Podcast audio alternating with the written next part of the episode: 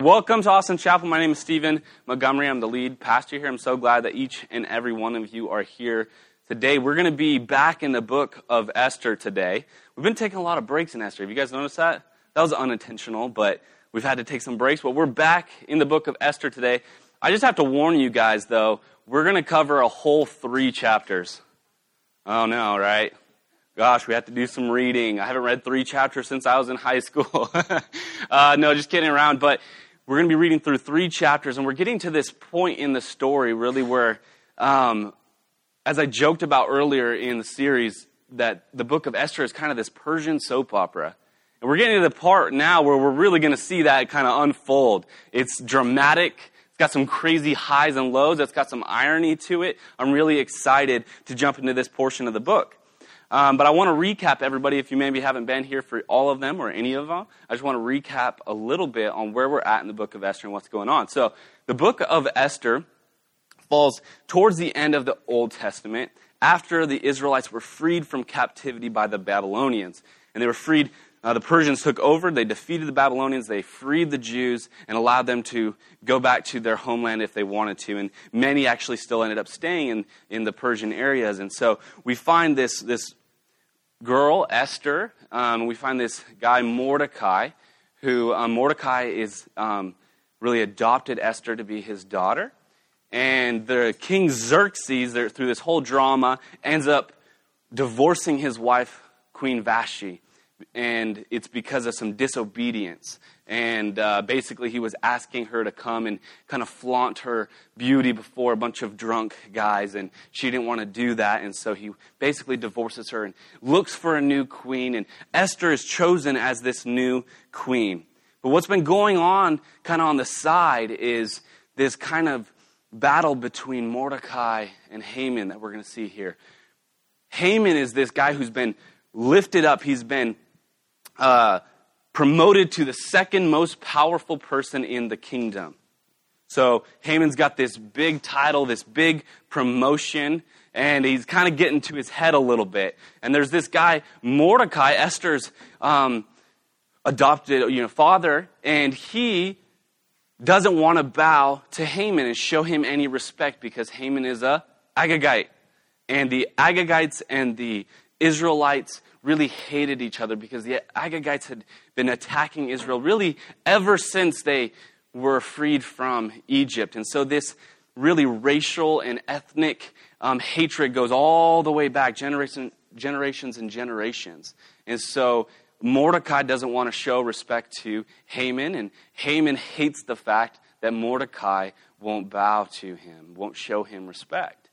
And Mordecai um, wasn't doing this because it was a literal worship. This was really simply just a bowing of respect. And so he really should have just shown the respect that was deserved to Haman's position, but he did not do so. And Haman gets really angry, and he devises this plan to, instead of just killing Mordecai, he decides he wants to annihilate all of his people. And so he goes to the king and basically argues that if they kill them all, they'll get all their treasure and all their wealth and they'll be able to take it in for the king. And it'll be a good thing to get rid of these disrespectful, disobedient Israelites and we'll get all their riches. And so the king goes for it and he, he basically signs off on it by using his signet ring. And Haman's plan is working. Everything is going so well for Haman and not looking so good for the Jews. It's not looking so good for Esther and Mordecai and all of their people throughout the land. They're about to be annihilated. Well, we kind of pick up here in chapter 5 after Mordecai has asked Esther to please go to the king and, and do something. Try to save your people. And that's where we pick up in chapter 5 today. We're going to be starting in chapter 5, verse 1. On the third day, Esther put on her royal robes and stood in the inner court of the king's palace, in front of the king's quarters, while the king was sitting on the royal throne inside the throne room, opposite the entrance to the palace. And when the king saw Queen Esther standing in the court, she won favor in his sight, and he held out to Esther the golden scepter that was in his hand. Then Esther approached and touched the tip of the scepter. Now, Esther is the queen. She is one of many wives that the king has But she is the main queen. Like she's supposed to be the trophy wife, the one who's going to wear the crown. But even she cannot go into the palace and go before his throne without his permission. In fact, anybody that would go in there without him approving it would be put to death, even the queen. So she's actually intimidated by him. She's actually scared of her own husband. And so she's actually fearful here, standing there at the entrance, seeing if he will approve her. See if that she's allowed to come in. And so he approves, he, he puts out his scepter, and she comes and she touches the scepter, and she's allowed in. What a relationship that is, right? Um, a few guys in here are probably like, yeah, I'm just kidding. I'm sure no one in here is like, yeah, my wife needs approval before she comes in the house. that would be a messed up marriage for sure. Uh, but that's what they have is a dysfunctional marriage. Um, and so Esther is scared of her husband, but she feels that she must go and fight for her people because they're about to be annihilated. And so we pick up here in verse 3. And the king said to her, What is it, Queen Esther? What is your request? it shall be given to you, even to half of my kingdom. And Esther said, If it please the king, let the king and Haman come today to a feast that I've prepared for the king. Then the king said, Bring Haman quickly, so that we may do as Esther has asked. So the king and Haman came to the feast that Esther had prepared. And when they were drinking wine after the feast, the king said to Esther, What is your wish? It shall be granted to you. And what is your request? Even to half of my kingdom it shall be fulfilled. Then Esther answered, My wish and my request is, if you have found favor in the sight of the king, and if it please the king to grant my wish and fulfill my request, let the king and Haman come to the feast that I will prepare for them, and tomorrow I will do as the king has said. So Esther's like, Hey, king, I want you to come to this little party that I've set up for you and Haman the most powerful king in the world and his, his right hand man, Haman. I want you guys to come to this special little party, uh, this little banquet that I've prepared for you. And so he's like, okay, that sounds good. And so they're eating, and he's like, wow, this was a great meal. We're drinking wine. What a great little party, special little dinner party this was. And he's impressed, and he says, Esther, uh, what is it that you want? Anything, up to half of my kingdom. Now, this was kind of a slang term to show generosity that kings would do. No king would actually give up half of his kingdom. It was really just a term they kind of threw out, like, I'm going to be generous here with you. If you actually asked for half the kingdom, he would say no, most likely. They were not going to do that, but this is a slang term. And, and so he says, Up to half of my kingdom, I'm going to be generous with you, is what he's saying. And, and what does Esther do? She doesn't say, So could you not annihilate my people? she, doesn't, she doesn't say, hey, would you mind not killing me, my family, my friends, and, and everyone I know? Uh, no, she says, hey, how about we have another party? Right? She's speaking his language. As we learned in chapter 1, Xerxes loved to party. I mean, the Persians and all of the leaders, they really knew how to party. There's nobody in this room that could party quite like the Persians. They would throw six month long parties at times. Can you imagine that? Can you imagine a six month long party? That's insane. And so Esther is being wise here because she knows that what she's going to ask is a big deal. And he's already signed off on this, and kings can't go back on their word. The Persians viewed their kings as divine, which means that you can never be wrong. And so to basically say you're wrong is a serious matter. And so she's like, you know what? Let's have another party. You know, sometimes I think that we like to jump the gun, don't we? We get fearful, and so we're like, I gotta react really fast. I gotta make something happen. I gotta fix this. And a lot of times, what we really need to do is sit back, think a little bit, pray a little bit, right? And see what the Lord would have us do because a lot of times we just want to jump. And now there are obviously times where you have to make a decision very quickly, right? If Lincoln is running into the street, I don't go, let me think about what I should do here. right? There are times where there is fear, and the only response is a quick response. And so we must jump out, and I must grab my son and, and tell him, hey, you don't go down the street. Never again. Uh, but there are other times where we think it's urgent, but it's not. You ever feel that? You ever experience that? Sometimes we're like, I, really, I need it to happen. I need to, I need to make something happen. I need to make this go away. I need to fix this. And, and what we do is oftentimes make a decision out of fear and we make the wrong decision. And if we had just taken a step back, thought about the circumstance, viewed it from a different angle, we would have maybe come out with um, a better plan that maybe would work. And we do this out of fear. Other times we do it when we're excited, right? You ever get like a cool idea and then you go and you just tell everyone, you're like, this is my idea, this is my idea. And then all of a sudden you're like, actually, that's not going to work. And then you're like, man, now everybody thinks I'm going to do it. I'm not going to do it. You ever been there? I've been there so many times. Like when I get excited, I just want to jump the gun. Like I'm going to go do it. I'm going to make it happen. I do that with church planning stuff, and my leadership team has to bear with that. like, uh, like, hey, we're going to do this, and it's like, well, no, we're not going to do that. and if I just stepped back and prayed about it and thought a little more, oftentimes um, it would have been for the best. And so Esther is really wise here. She could have just ran into that court and been like, please, please don't kill my people, and it may not have worked. So instead, what she does is she thinks she had been fasting, and she's like, I'm gonna, I'm gonna speak his language. We're gonna throw some parties. and so she throws a party. And at the end of the party, he's so impressed, and he's like, up to half my kingdom. She could have said, All right, don't kill me and my people. But she doesn't. She says, Hey, let's do another party. And so let's continue here. Verse 9 of chapter 5 And Haman went out after this party. Haman went out that day, joyful and glad of heart. But when Haman saw Mordecai in the king's gate, that he neither, he neither rose nor trembled before him, he was filled with wrath against Mordecai. Nevertheless, Haman restrained himself and went home. And he sent and brought his friends and his wife Zeresh. And Haman recounted to them the splendor of his riches, the number of his sons, and all the promotions which the king had honored him, and how he had advanced him above all the officials and servants of the king. And then Haman said, Even Queen Esther, let no one but me come with the king to the feast she prepared. And tomorrow I am invited by her together with the king. Yet all this is worth nothing to me, so long as I see Mordecai the Jew sitting at the king's gate. Then his wife Zeresh and all his friends said to him, Let the gallows fifty cubits high be made, and in the morning tell the king to have Mordecai hanged upon it. Then go joyfully with the king to the feast. This idea pleased Haman, and he had the gallows made. There's a lot here. Haman leaves this party feeling so special.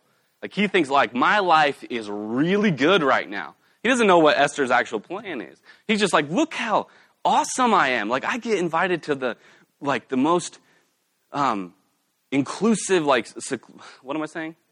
Exclusive. There we go. Sorry, exclusive party ever thrown. Just me and the king and the, and the queen. How awesome is that? And he's so excited about. He's, he's full of joy. And then he sees Mordecai standing there. And he's like, he ruins everything. That guy right there. You ever had somebody in your life like that? Anybody? No? Maybe, you're being honest a little bit, right? You had somebody in your life, you're like, work is great except for when he's here. right? Like, I love community group except for when he's here. I don't feel that way about anybody. Uh, ever. Uh, just kidding. Uh, no, but we do that sometimes. We let somebody bug us just a little too much, don't we? Well, that's what Mordecai has really become this thorn in the side for Haman. And he's like, I can't enjoy any of this while Mordecai's still alive. And it ruins everything for him.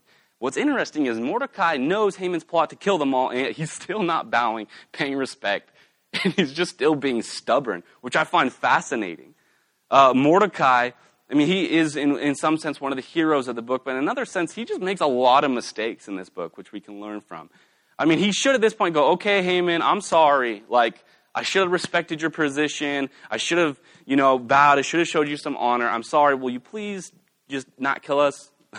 Would you please just not, you know, go on this exterminating trip to destroy all of us? But he doesn't do that. He's still stubborn about it. Their hatred for each other, even their hatred for each other's people groups, goes deep. And they really, really are both going to be very stubborn, even, even Mordecai. And so he goes on, he's bragging to his wife and his friends about how he's got all these promotions and how great he is. And also, I just love this, just culturally so, culturally so funny. He says, and I've got a lot of sons. you know, like everybody likes to brag on their kids, but like they really like to brag on the number of sons they had, right? I've never even thought about bragging about that. Like, I've got one, you've got none, ha ha ha. I, oh, he's got two, now I feel bad. Uh, just cultures are very different. It's interesting. So he's bragging away. He's talking to his friends and family. He's like, but, but Mordecai ruins it all. And they're like, all right, let's, let's, let's hang him on the gallows, 50 cubits high. This would be 75 feet. That's a really tall post to erect, isn't it? It's like, get that thing seven stories tall. Can you imagine that? They're like, we want everybody to see him. It doesn't matter where you're standing in this city, we want you to see that Mordecai was hung. And it's a pretty little crafty little plan they have here. Let's build it, and then we'll get it all ready, and then you'll say, All right, King, can we just hang this guy Mordecai? We'll come back to the gallows and, and talk more about that here in a minute, but let's see how this goes for Haman.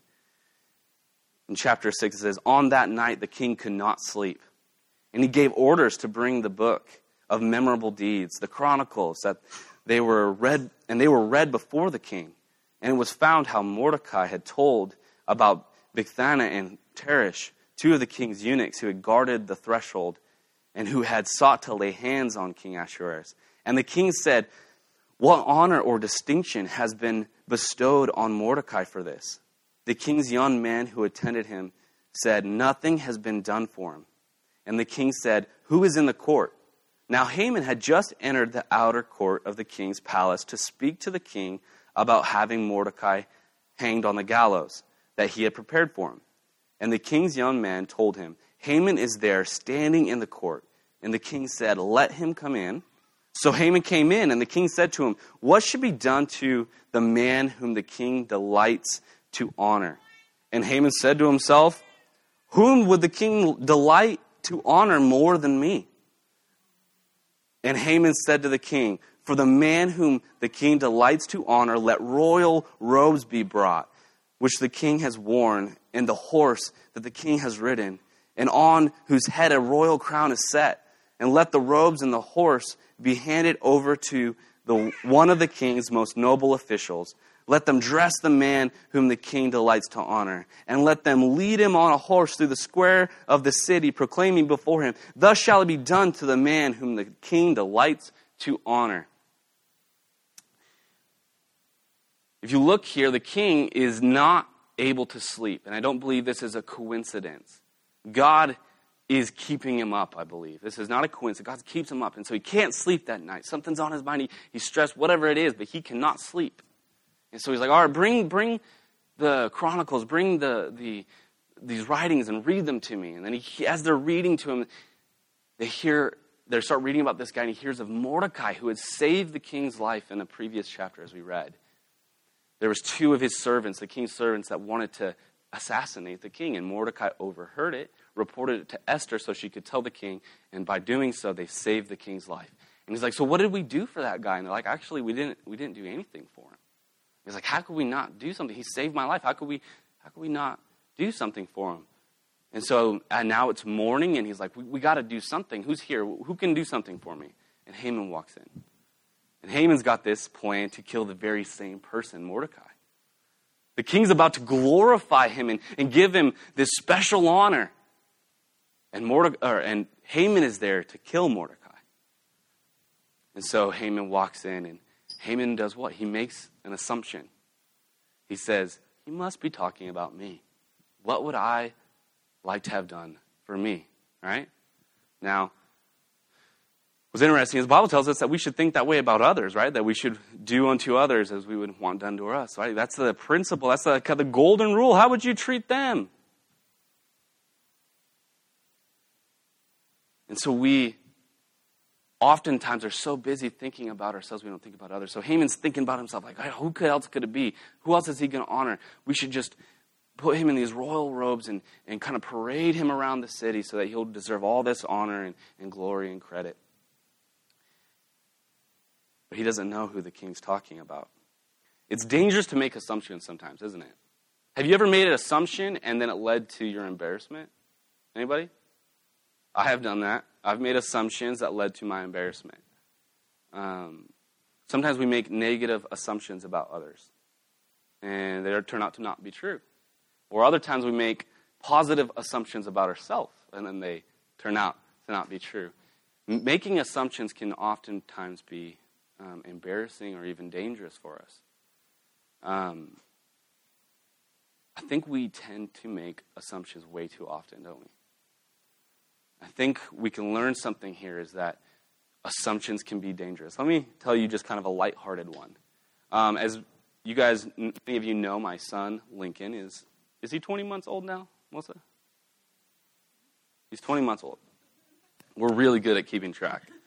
Um, we, yeah, uh, he's somewhere around that age, and Lincoln loves cars.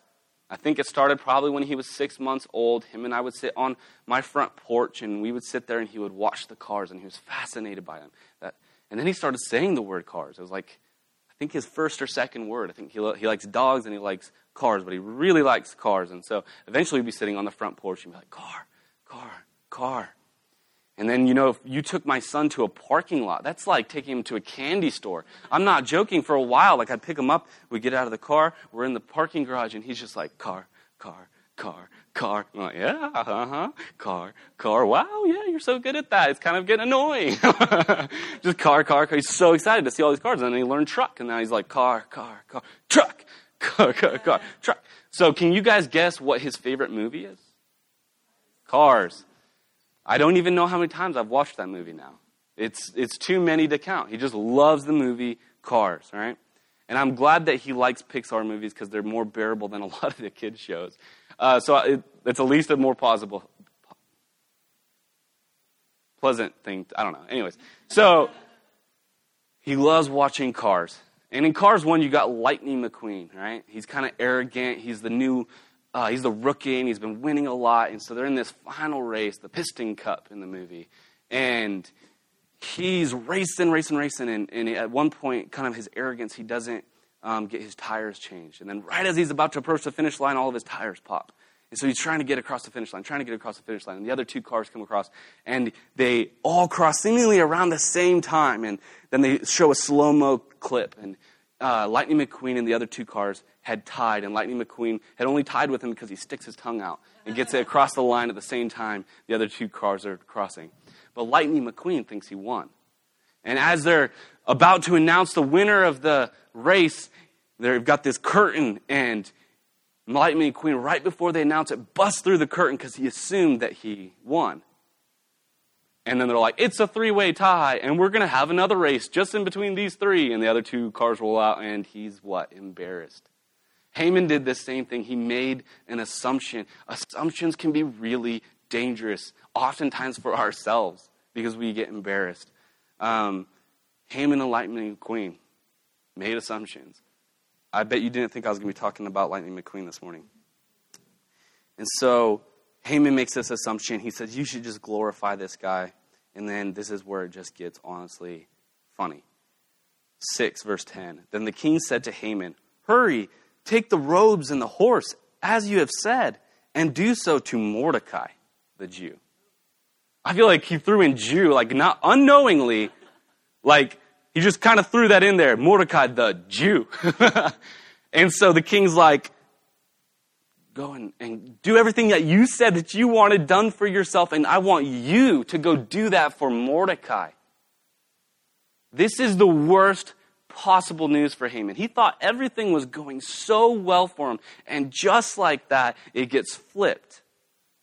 And now he has to go and honor Mordecai, the guy that wouldn't honor him, the guy that was being disrespectful to him. Now I got to go parade him around the city and say the king honors him and, and delights in him. This is crazy. The king says, Leave out nothing that you have mentioned. Poor Haman, right? This poor racist hater. uh, so Haman took the robes and the horse, and he dressed Mordecai and led him through the square of the city, proclaiming before him, Thus shall it be done to the man whom the king delights to honor. Can you imagine what kind of attitude he did that with? Like, how slow do you think he was like picking up that robe? Like, yeah, okay.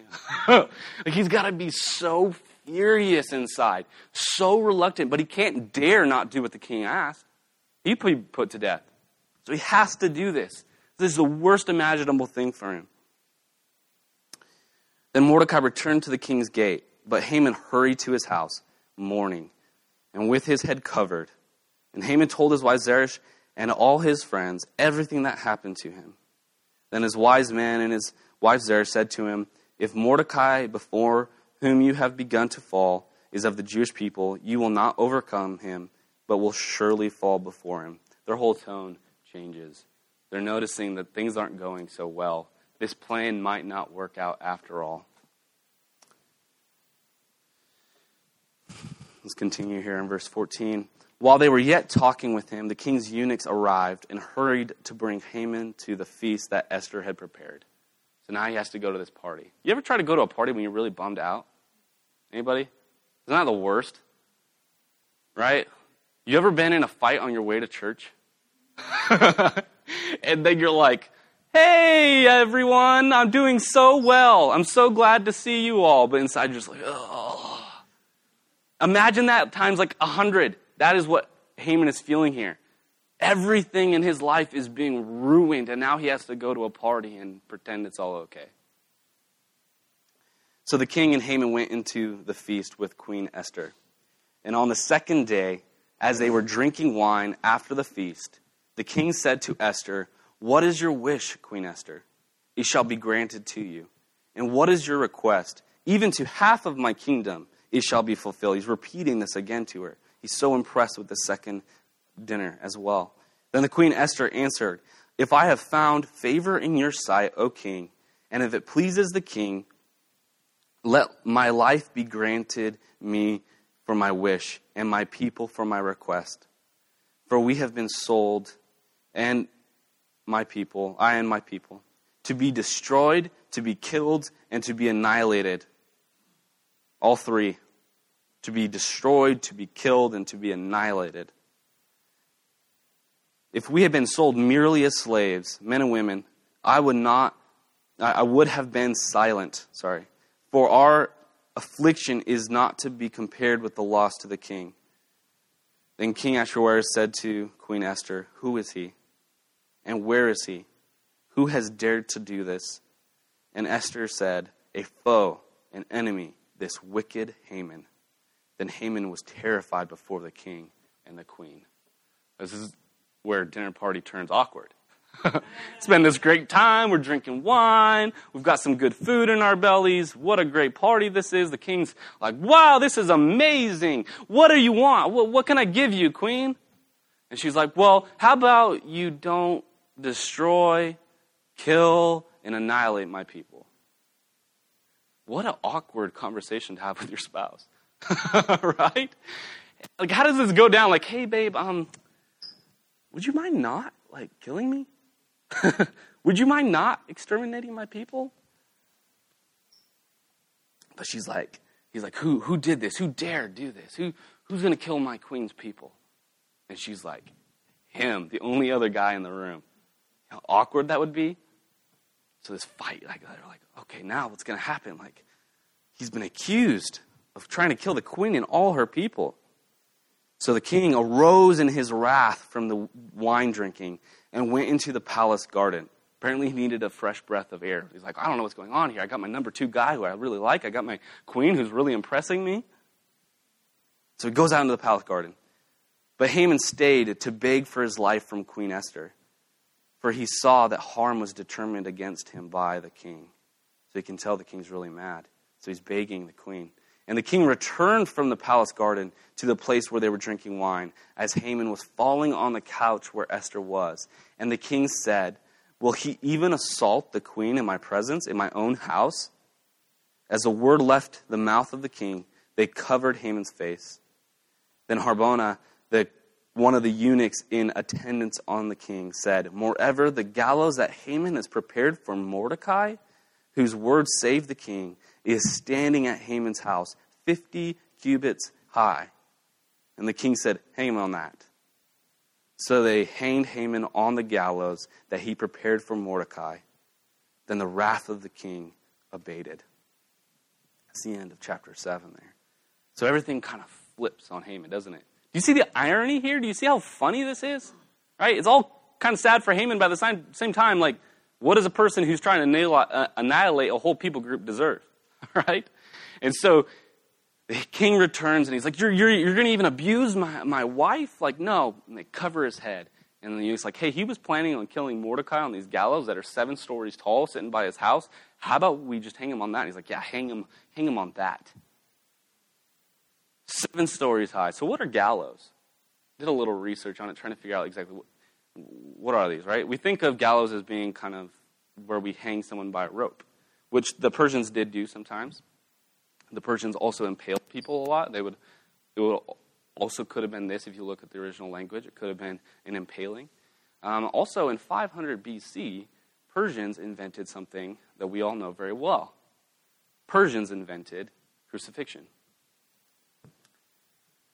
And this is about 30 years after crucifixion was invented. So there's a possibility that Haman wasn't hung or impaled, he was actually crucified, which is really interesting.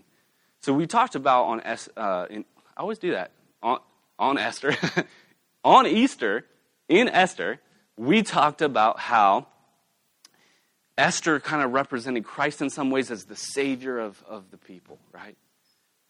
But what's really interesting is that for this picture to be complete, it would be as though Esther stepped in and took Haman's place and was crucified instead. Think about that. Christ is the Savior of the people. And he stepped in and he took the punishment. How powerful is that? You know, as I think about this, here, Haman is this evil man. Right? He's evil. He wanted to annihilate the Jews. He was, you know, sworn enemy with God's people. And then he's crucified. I think there's a beautiful image here because the Bible says in 2 Corinthians 12 20 that he who knew no sin became sin. You know, we all deserve to be hung on the gallows for our sins. We all deserve the punishment and the wrath of God for our sins, but Jesus steps in at that last moment, right? He steps in and he takes our sin. He who knew no sin became sin. He took our place. I think there's a powerful image there.